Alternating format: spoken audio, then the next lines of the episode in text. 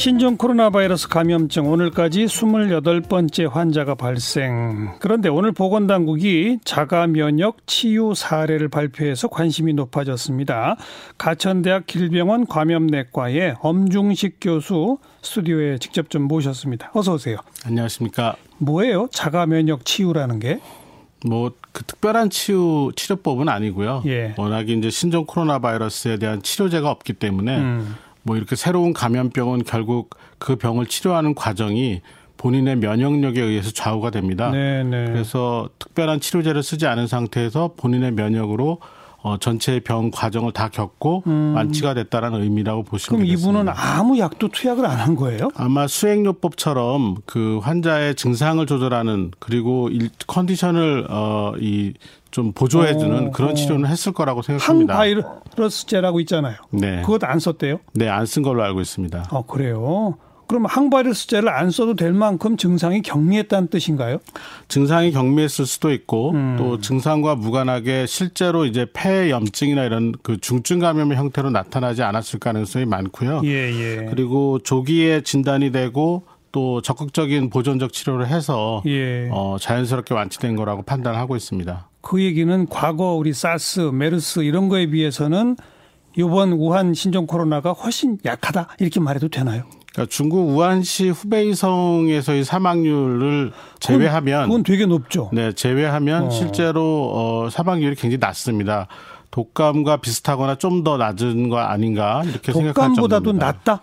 네, 독감이 보통 0.02% 전후에 예. 어, 사망률을 보이고 있습니다. 예. 근데 이제 그것보다 더 낮다고 판단할 수 있는 근거들이 여러 가지 나오고 있는데 오. 특히 이제 선진국 중심으로 해서 사망자가 거의 없다라는 사실이 예, 예. 어, 그것을 뒷받침한다고 보겠습니다. 지금 이 말씀은 굉장히 중요하게 전 들리는데 독감보다도 사망률이 낮다는 얘기는 뭐 그렇게 우리가 막 너무 불안해하고 이럴 거 아니라고까지 말해도 되나요? 어때요? 어, 물론 이제 아니, 우리가 독감이 유행한다고 전 국민이 뭐 이렇게 다들 이렇게 바짝 긴장해가지고 네. 뭐 이러지 안 그러잖아요. 근데 이제 독감의 경우에도 우리나라만 해도 1년에 1,500명에서 2,000명 정도가 사망하고 있습니다. 네, 네. 그러니까 사망률이 낮다고 하더라도 어, 이 감염의 전파 폭이 커져서 음. 고위험군에 해당되는 분들의 감염이 많아지면 당연히 사망자 수가 늘어날 수밖에 없습니다. 고위험군은 노약자나 지병 있는 분 이런 분. 예, 맞습니다. 네, 네. 그러니까 그래도 현재까지 나온 뉴스 중에서는 상당히 좀 희망적인 뉴스가 하나가 이 자가 면역 치유에 대한 보도인 것 같고 이게 관련되는지 모르겠습니다만은 지금 마지막으로 확진된 28번 환자가 어 음성과 양성의 뭐 경계선이다 이런 말도 있고요. 증상이 거의 없다. 어, 실제로 어떻답니까? 지금 이분이 그 우리나라를 방문해서 마지막으로 그 어떤 형태의 약이든 투약을 하는 게 1월 28일이 마지막이라고 되어 있습니다. 그 이후로는 어떤 증상도 없었다고 본인이 진술을 하고 있고 어 마지막에 이제 그 잠복기를 2, 3일 앞두고 어 확진 검사를 진행을 했는데 예. 어, 이게 양성과 음성의 중간 정도 반응을 보였습니다. 아주 약한 양성 반응을 보여서 음. 어, 판단이 좀 어려운 상황이었는데 이제 14일 잠복기 마지막 날 네. 어, 양성으로 이제 판정이 된 사례가 되겠습니다. 이 경우가 조금 어, 앞으로 조금 더 며칠을 더 봐야 되겠지만 예. 최대 잠복기인 14일째 걸려서 발병을 시작한 건지 음. 아니면 이제 무증상 감염, 뭐 불연성 감염이라고도 하는데요. 이런 무증상 감염 형태로 남게 되는 건지를 좀 판단할 필요가 있습니다. 또 어떤 보도를 보면 이 환자가 세 번째 환자로부터 전염된 걸로 추정되고 있지 않습니까? 근데 그 세 번째 환자와의 마지막 접촉일을 기준으로 했을 때 17일 만에 확진 판정이라고 그래서 이거는 14일로 알려져 있던 잠복기를 넘긴 거 아니냐 이런 얘기도 있더라고요. 그건 뭡니까? 네, 근데 역학조사 자료를 정확하게 보면은 네. 오늘이 14일째가 맞습니다. 아, 그래요? 네, 그래서 17이라는 건 잘못된 보도입니다. 예, 아마도 그 접촉 일자에 대한 그 음. 어, 해석이나 이런 것들이 최종적으로는 검사 당일이 14일째였는데 네, 네. 조금 오보인 것 같습니다. 네. 뭐 중국에서 일부 보도가 잠복기가 24일 넘어갈 거라는 보도가 있었잖아요. 이건 뭡니까? 그러니까 뭐 그 중국에서는 워낙 많은 환자들이 생기다 보니까 굉장히 어. 다양한 그런 그 주장들이 제기가 되고 있습니다. 이것도 그 중에 하나인데 예. 사실은 이제 그 접촉 시기를 정확하게 판단할 수 없는 상황이 어, 중국에서는 여러 차례 일어나고 있는 것 같습니다. 지금 뭐 몇만 명 이렇게 되면 네, 그러다 보니까. 예. 접촉에 대한 기억이 환자의 어. 기억이 불분명하거나 또는 다중 접촉이라는 그 여러 사람과 접촉하는 과정에서 접촉 일자가 좀 길게 보여지는 부분이 있는 것 같은데 예. 어뭐 가능성은 있지만 어, 코로나 바이러스의 공통적인 특징을 생각하면 14일을 넘기는 어렵다고 보고 있습니다. 아직까지는 네. 네. 현재 네 명이 완치돼서 퇴원했죠. 네, 곧, 곧 그렇습니다. 다섯 번째 뭐 퇴원자도 나온다면서요. 네. 그리고 지금 당국이 확진자들한테 어떤 어떤 항바이러스제를 투여하겠다는 투여 권고안을 금주 내에 만든다 이런 보도 있었거든요. 네. 그럼 지금까지는 이런 투여 권고안이 없이 지금 확진자들이 여러 병원에 분산 수용돼 있잖아요.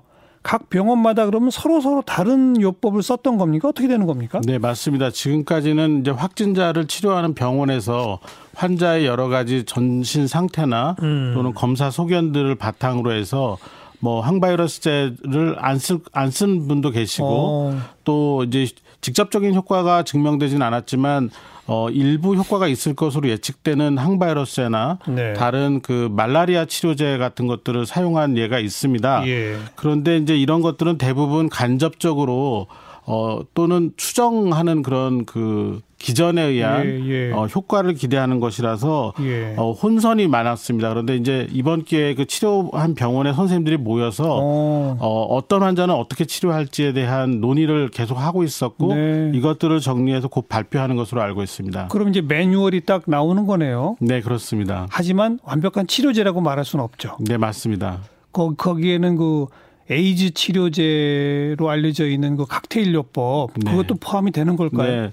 뭐 상품명으로 칼레트라라는 약인데 이 음. 약이 에, 에이즈 바이러스가 복제를 할 때는 이제 단백분해 효소라는 걸 이용을 해야 되는데 이 단백분해 효소의 작용을 억제하는 약입니다.